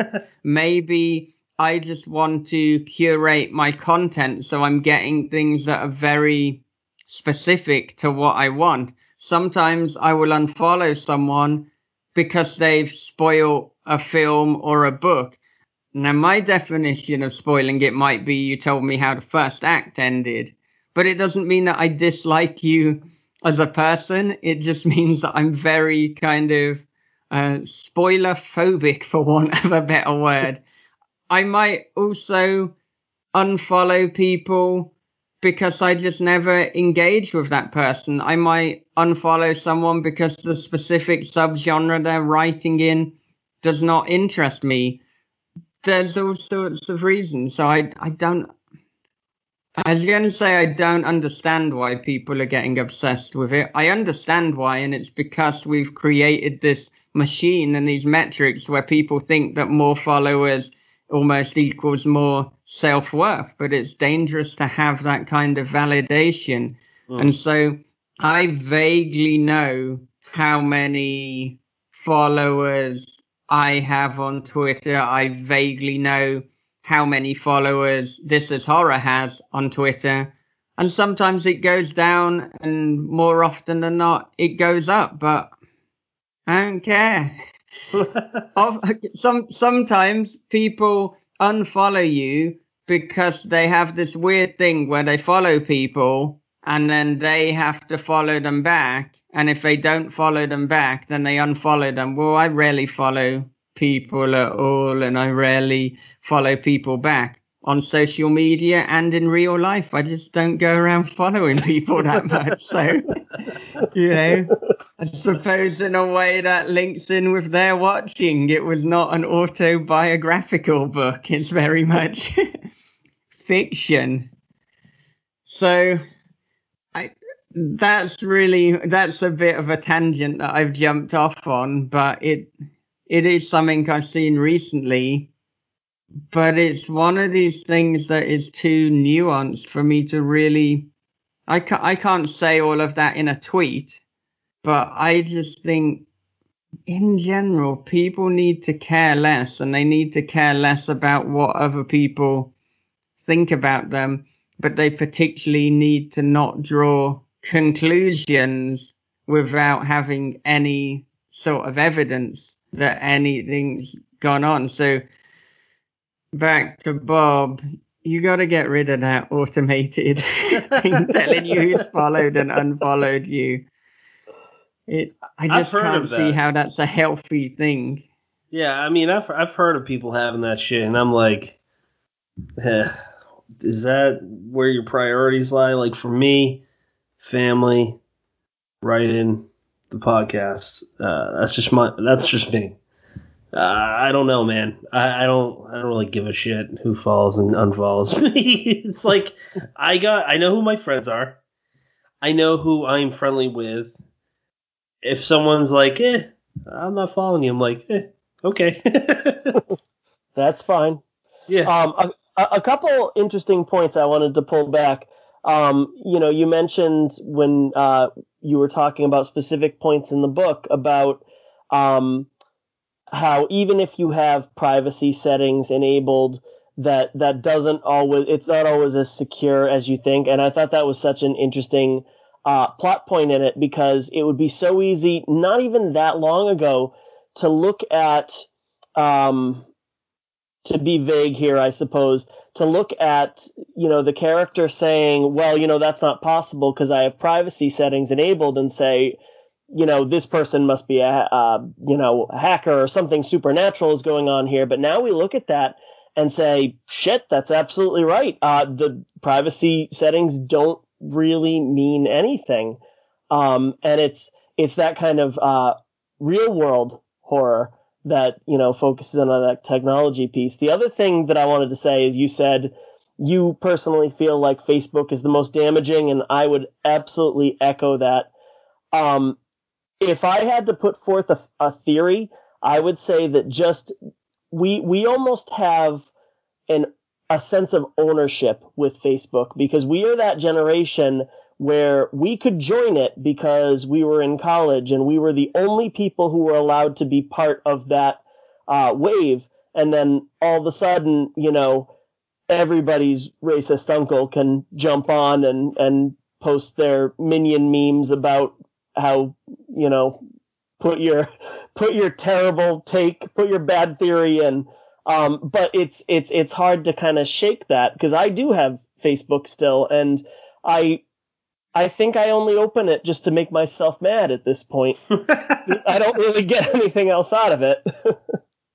yeah, I, th- I think the only reason that I still have Facebook is because Facebook Messenger does allow me to sometimes talk to some writers or even some old friends that I don't really have another way of connecting with. And for whatever reason, even though I think Twitter's the superior platform, I feel people are more receptive to talk via inbox on Facebook than they are, say, direct messages on Twitter. And actually, as I'm saying that, maybe the reason is that because if you've got a friend on Facebook, you actually have had to connect with them, but direct messages on Twitter, anyone could slide into your DMs, as the kids are saying. the kids are saying that. All right. Um, we we definitely want to move on to talking about They're Watching because Patrick read almost the entire book in three days and he would like to brag about that. So go ahead, sir. I'm at 96%. That's so close to finishing. Last chapter. So I You're at like 96%. 96%. I didn't have any more Were you- time. Were you at 96% when we started this conversation or when you went off? Did you like read a bit more? No, believe it or not, uh, when we started, Have you like, just been reading it during this? no, when we started, man, I, I typically don't read books while I'm talking to my guests. Good. It's a bad practice. So I, uh, this is a weird jumping off point, but uh, you have this one character, and this doesn't spoil anything. You have this one character named Karen, and she's a total. I'll use your English term, a total cunt. Um, did you use Karen as the name for a particular reason? Because it's so easy to call anyone like her a Karen, or is it just is there another reason to it? Hmm. oh, he's thinking. I'm wondering. I, I'm thinking whether I should answer that truthfully. is what I'm thinking. Did you expect an American to use the term cunt? Uh, I'm absolutely fine with people saying cunt. You can say cunt as much as you as you desire. I think the the first ten minutes of speaking to Alan Baxter, we probably said cunt more than other words, so that is fine. Um, I love Alan. Karen, No, Alan. I love Al- Alan. I know, I If you'd know. rather talk about Alan Baxter rather than answering the question, that's okay too. Honestly, I'd rather talk about Alan Baxter than most things, but that's just you know how I roll. This is the I mean, this is the Alan Baxter special, right? This isn't Halloween. This is an Alan Baxter special to Every episode celebrate is, the an, a- is a of tribute Alan. Baxter. Yeah. Mm. So, okay. Yes, I deliberately used the name Karen because of the connotations that people have to to Karen at the moment, but I was reluctant to to confirm that because you know that there are some people called Karen who are not happy that that, that, that is, but it, it it seemed too easy an opportunity to pass it up to to have this character who, for want of a better word, just turns her backs like a total Karen and then disappears. she's, she's got to be called Karen. So maybe that's gonna lose me a few people called Karen who who are, are listeners to this, but I I think if I was called Karen, I'd have a sense of humor about it because if you're not a Karen but you're called Karen, then you shouldn't be offended by it. That's so true. there you go. I love it. Well I- played.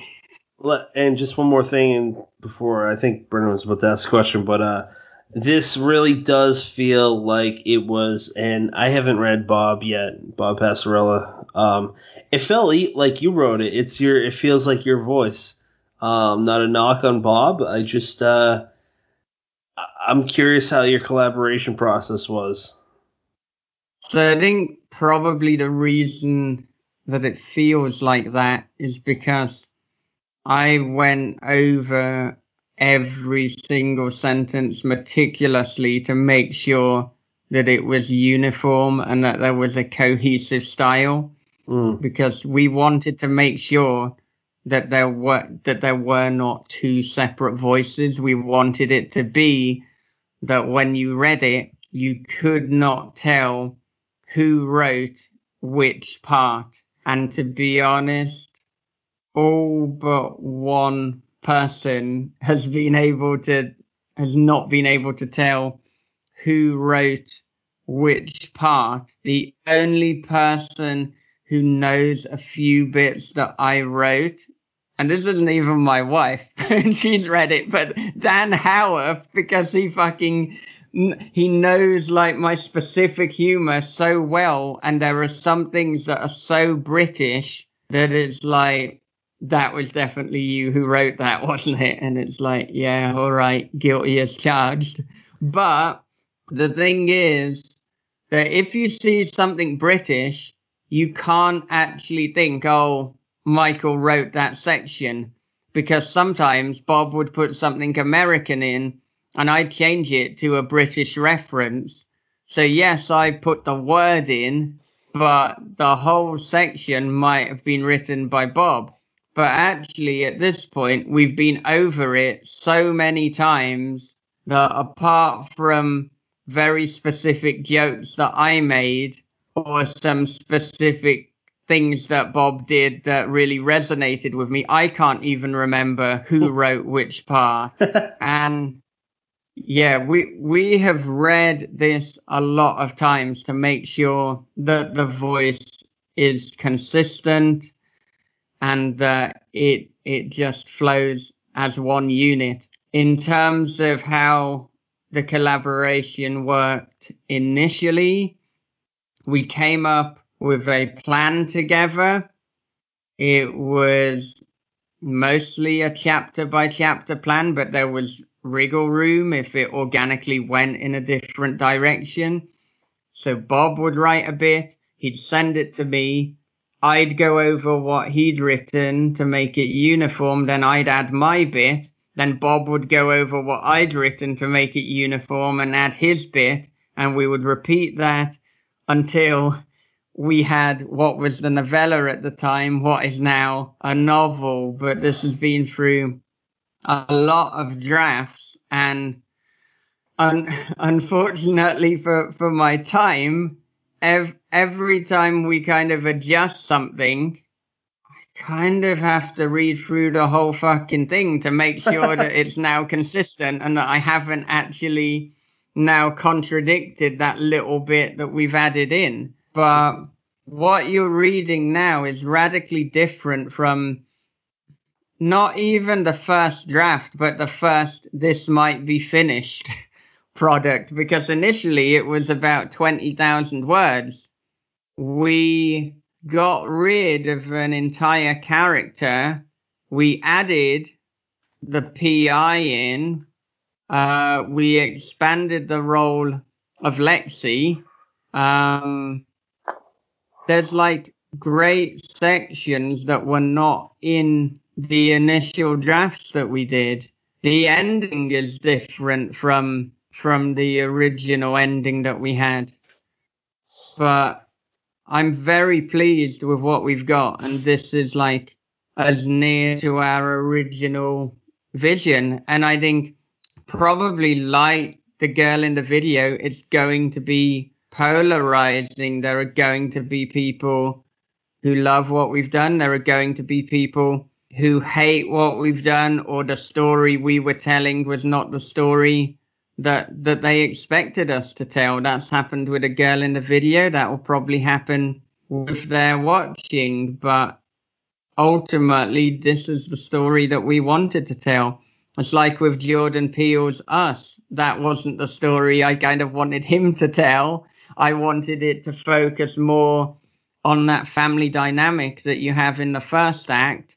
I thought when it became more a slasher film, it became a little bit more boring, and I I I wanted more of the characters and the family. But you know, that's what he wanted to do, and actually, he did it very effectively. It just wasn't quite what I expected. Hmm. Was that's a great answer. I wish I had a follow up to that, but I have another irrelevant question to the whole entire answer. Uh, Brian, is that based on? did you name him after Brian Keene? No, we did not name him after Brian Keene. Oh damn! All right, Brendan, go ahead, bud. You, you know what? You really messed with me with the whole like you going back in and replacing some of uh, Bob's American words with British words because I thought I had you um, I, actually, I could be wrong. I have no idea. Maybe uh, calling an erection a stork. Maybe that's a Texas. uh, I just know that I've never heard that up here in the uh, northern part. Is is that a British thing? I've never heard that term before. Talking about stork on is a very fucking British way of referring to an erection. I mean, it certainly sounds very British. also, Yeah. the way that he spelled feces threw me off because uh, Well- British they spell it F A E C E S. Uh, yeah, well, we North Am- sometimes throw an A into into words where you just have an E. I mean, it, it's the same with the word paedophile, but let's move on and fucking not expand on that. That's not Oh, the great. direction we want to go in. switch That's from, the, uh, the direction that Max tried to take you in when you were talking about Stephen King. So we'll, we'll move Michael past that. try. He succeeded with flying colors. He he forced Pat to walk right into that low hanging branch. he knew the he knew the idiot would take the bait, and he did. No, no. So actually, actually, what I want to ask you for, what I want to ask you to do is, I'm just realizing we talked about the girl in the video for a while, and anybody who knows nothing about that book uh, now knows that it deals in some semblance with technology and that it has fast pacing and nothing else. So I'm wondering, could you give us kind of that spoiler-free back cover synopsis of uh, They're Watching? Of They're Watching, so not Yep. not of the girl in the video. Unless you want to do both. Okay. It's just you were talking about the girl in the video, and then you said, "So can you give us And I a wanted to stop to their talk about this and realize that we're having in-depth conversation about it while somebody listening to this may say that's fantastic. I don't understand what this fucking book is about. Well, I will read you the the first draft of the actual back cover synopsis because we have that. Um, it's nearly done. I've just got to tinker a few lines, but here it is. From the host of This Is Horror podcast comes a dark thriller of obsession, paranoia, and voyeurism. After relocating to a small coastal town, Brian discovers a hole that gazes into his neighbor's bedroom. Every night she dances, for his eyes only. But soon Brian suspects he's not the only one watching. and she's not the only one being watched. They're watching is the Wicker Man meets Body Double with a splash of Suspiria. That's the synopsis. That, that's it. the recorded ad too. it might it might be. We'll, There we'll, you we'll go. get that audio. We'll get it to you. You can slap it right on the front of your show. Brilliant. yeah. And you, why'd you change the title? Uh, You used to call it Peeper Rituals, and now it's uh, They're Watching. Well, Peeper Ritual was originally a working title, and Ah, and we could not, for probably three years, come up with anything that we thought was better. So it almost started as a joke. It's like, what are maybe some thematic concerns? We've got Peeper and we've got Ritual. We're just going to call this Peeper Ritual because we need to save the document as something. But then we were like, this is kind of, this is kind of perfect and we were always open to having another title, and we damn well tried a lot of times.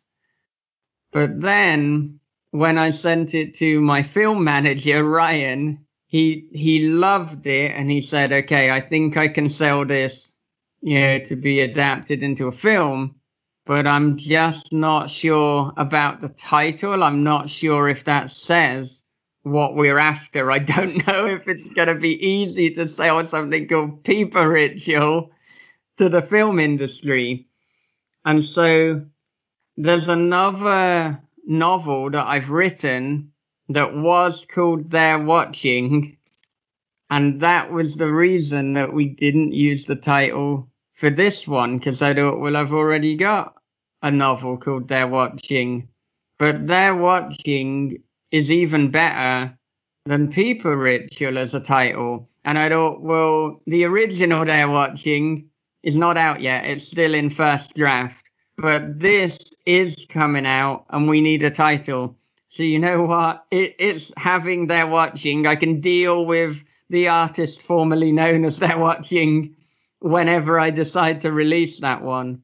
So that is essentially why we changed. It was never meant to be called Peeper Ritual, but then we couldn't get rid of it. And then Ryan said, Whoa, I don't think we can sell the novel as Peeper Ritual. So then it became They're Watching, which I think is the perfect title anyway.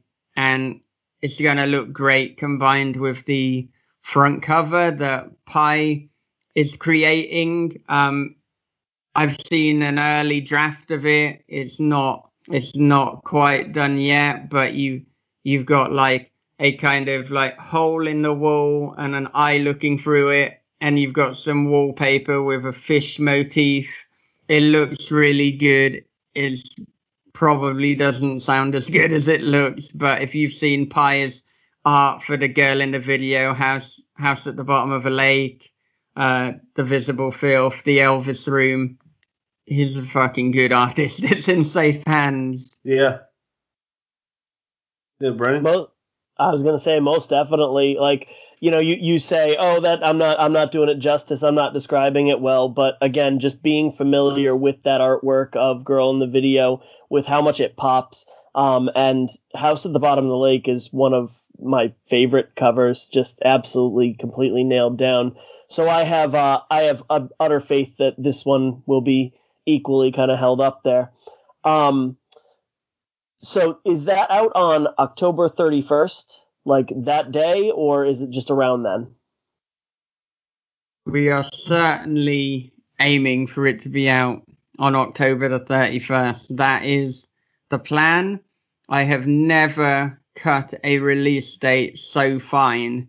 Normally, I would have like months of build up, but it just seemed too perfect not to release it for Halloween. So, unfortunately, in this COVID landscape, timescales and things are a little bit of a lottery and are forever changing. But assuming that things aren't delayed because of COVID, like logistically in terms of printers and distributors, then that should be coming out on October the 31st. It will be available as paperback and ebook, and then early next year there will be an audiobook narrated by RJ Bailey, who was the narrator that you praised on The Girl in the Video, and he also did nice. Water for Drowning, the Ray Cluley novella that we put out. So, so actually, Patrick, if you enjoyed the girl in the video narration, I think you'd really enjoy Water for Drowning as well. Mm. Yeah, uh, by Ray Cluley. I definitely want to check that out, man. Yeah. Um, I don't know what else to ask without spoiling They're Watching. I really enjoy it. Brent and I have talked a little bit about it back and forth when we were reading it, and um, I just think it's a book worth picking up. Uh, I I think that people will be excited about this. Um, and Patrick, I would also jump in and add, Michael, you said that you know you you expect the reaction to be kind of mixed. That some mm. people will think it's going one way and not necessarily be pleased, I suppose, with the way it goes, uh, whereas some people might love the way it ends up. Um, what I kind of liked about it is I had absolutely no freaking clue where the hell it was going at any given point. Yeah. Um, I, you know, combine that with with the uh, with the way it's paced, with the way it moves, um, and the fact that you just don't really you leave the the reader unsettled almost. You just don't quite know what the hell's going on um, or what you can expect to happen next in this kind of uh, uh, world slash apartment complex you've created. Um, I think it's definitely worth picking up just for that created atmosphere. Yeah, and that that's just a wonderful compliment and it's great when I hear things like that when basically a reader echoes back exactly what you hoped to, to create and what you hope to evoke. And I mean with both the girl in the video and they're watching I wanted to create something where people couldn't predict where it was going to go and where there would be surprises and of course, they're watching. It's too early to have specific criticisms of it, seeing as like hardly anyone's read it at this stage. But with the girl in the video, I will say that even the people who seem to hate it, they didn't predict where it was going to go. In fact, a lot of people didn't like it because it didn't go where they wanted it to go. And well, what what can you do? It went where I wanted it to go. It went where it was going to go. Um, there's, I mean, there's potential room for a sequel to it. Another thing I haven't ever said on a podcast is when I originally conceived of the idea for the girl in the video, it was going to be a dual narrative. I was going to write a much longer piece where you had one section from the protagonist Freddie's point of view and another from the actual girl in the video. Oh. but Ooh. in the end, I decided to just do it from Freddie's point of view. I felt that if I had this narrative, it might explain too much, which would then zap some of the tension mm. and the atmosphere and the atmosphere from the the Freddy perspective sections. But I I would consider either writing a sequel where it's like, okay, this is what happens next in that world, or I would consider writing one where it's like, okay, this is all from the perspective of the girl in the video. I could even do one that kind of combines the two. I mean, we, we've seen a number of, of stories where they're both a sequel and, and, and, well, what, what even is the word? It's not a prequel, a sequel and something that is simultaneously along the same timeline as the there maybe it's a side quote. So i do a side quote and a sequel. Sounds In, terrible but i don't think there's another word for it or at least yeah. not one i'm familiar with. That's a really that's a really interesting concept because I I can't picture it. Like. Um, I can certainly picture um, either a uh, sequel or a uh, basically a second book um, that examines the girl in the video's perspective, but I feel like the air of mystery that's created from really not knowing anything Yeah. or, or more Yeah. than you know you give us from the initial perspective. I think that's what makes it work. Um, yeah. Yeah. Now we I- we were talking. Oh, sorry. Go ahead. Well, I'd, I think for those reasons, I'd be reluctant to actually write the side quill, as you put it. so I think I think the sequel would be more likely because if you go for a simultaneous timeline, you do run the risk of just completely destroying the impact of the original and losing a lot of the fans who who liked it. Um, and it, it's kind of like when you have some of the Halloween films that are explaining the Michael Myers origin story. Mm. I think as well with the monster in horror, the the time where you see the monster and you begin to understand the monster, it diminishes some of the impact because of course we're going to be scared of what we can't see or what we can't understand. But the moment you understand it, it becomes less scary. Mm.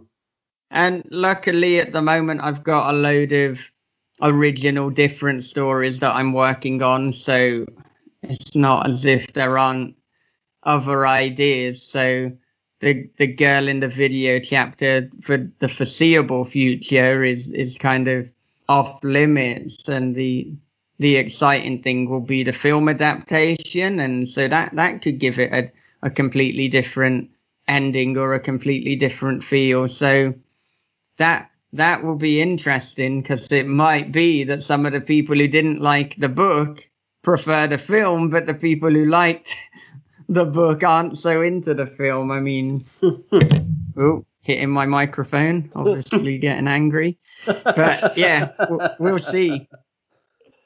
Now we were talking about uh, changing titles earlier. Uh, we heard from an anonymous source that the original Oh, title no. for the girl in the video was the girl in the videotape. Is that true? Yeah. It is videotape. I, yeah, I, I knew as soon as you said anonymous source and original title that it, it was definitely going be to be the videotape.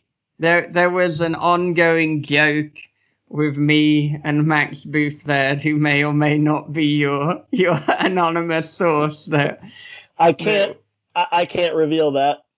it would be called the girl in the video open bracket tape close bracket but i i did i did point out to to max that actually a lot of these videos are mp4 files so that didn't even make sense so it would have to be the girl in the mp4 file which i feel just doesn't have quite a a ring to it so uh, it it is not true that that was ever the original title, but it is true that Max tried to to force that title upon me and even threatened to cancel the contract if I if I didn't go along with his demands. But I stayed strong and hopefully Max is pleased that he didn't cancel the contract because I think it's doing pretty well for both me and PMMP.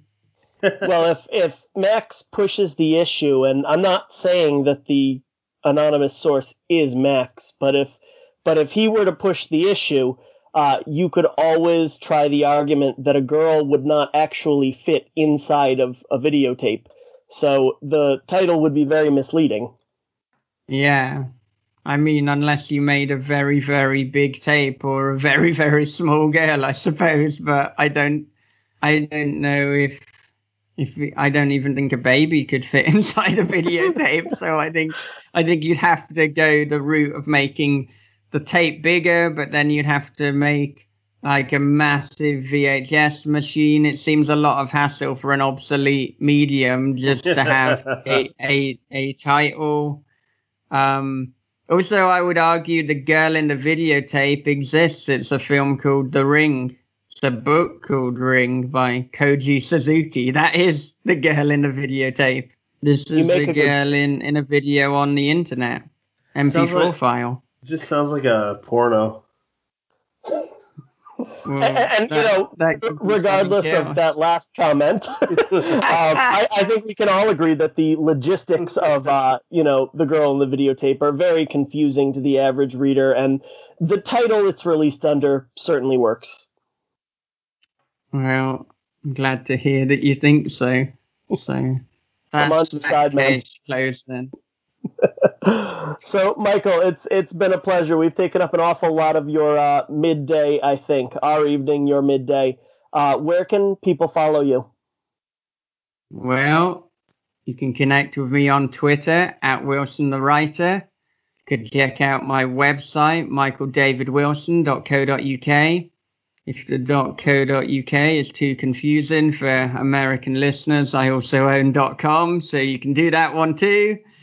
And you can listen to This Is Horror podcast. You can listen to it on all mediums, Apple Podcasts, Spotify, Overcast, wherever you get your podcasts. So connect with me there. Listen to the show. Interviews with Chuck Palahniuk, Joe R. Lansdale, Ellen Datlow, Victor LaValle. I'm not going to list everyone. We've done over 350 episodes. Michael, we appreciate your time. It really is a pleasure talking to you. I love talking to you off air. I love talking to you on air. We want to have you back. Hopefully, you and Bob can come. Uh, we can figure that out sometime. Um, and we're for all listeners listening to this episode. This is part one of a Halloween, the first Halloween special for Dead Headspace. Bob Pastorella will be on part two. There's a two-part special. What he will say, not sure. We'll find out. Michael, thank you for joining us, sir. Please uh, check out. Well, I really don't have to say please. If you don't know this is horror, I guess you're not much of a horror fan because that is the number one source, in my opinion, for horror fiction. Brendan, thank you for joining me, as always, as my co pilot. Listeners, I hope you have a good time, good day, good morning, good anything. Thank you, Michael. All right. Thank Oh, you. Have a great, great day. What a terrible way to end that on my part. You just uh, Joe Biden to the horror community. Said if you don't listen to this is horror, you ain't you ain't horror. Yeah. I that yeah, I was very very uh passionate about that. If you don't listen to this is hard, go fuck yourself. We are in your mind. We are all around. You are now leaving Dead Headspace. Hmm. That's a good question. I can say I'm- we're watching video, and so I just need to acknowledge that Patrick has left. Since he's not here to hear us talk about him, uh, you know he he he doesn't always drink on the air because he uh, you know can't always hold a coherent thought. As longtime listeners will know from the episodes that he announces that he's drinking on the show, he Oh, also uh, you know can't hold his bladder, so he's run off to the little boy's room, and he's gonna be so thrilled that I told everybody. yeah, well, it's, it's my fault for acknowledging it, but it, it was just it was amusing because he almost seemed to run like I did, like oh god, you need you need to go that much anyway. May, maybe this will be edited out, but it, it probably won't because I've heard some bits with, with with with you, particularly when you spoke to Max Booth, and I think there was an acknowledgement that you might edit something and it didn't. So this, this is going in. This, we're live, motherfuckers, and here, I'm not writing down the time. That means no.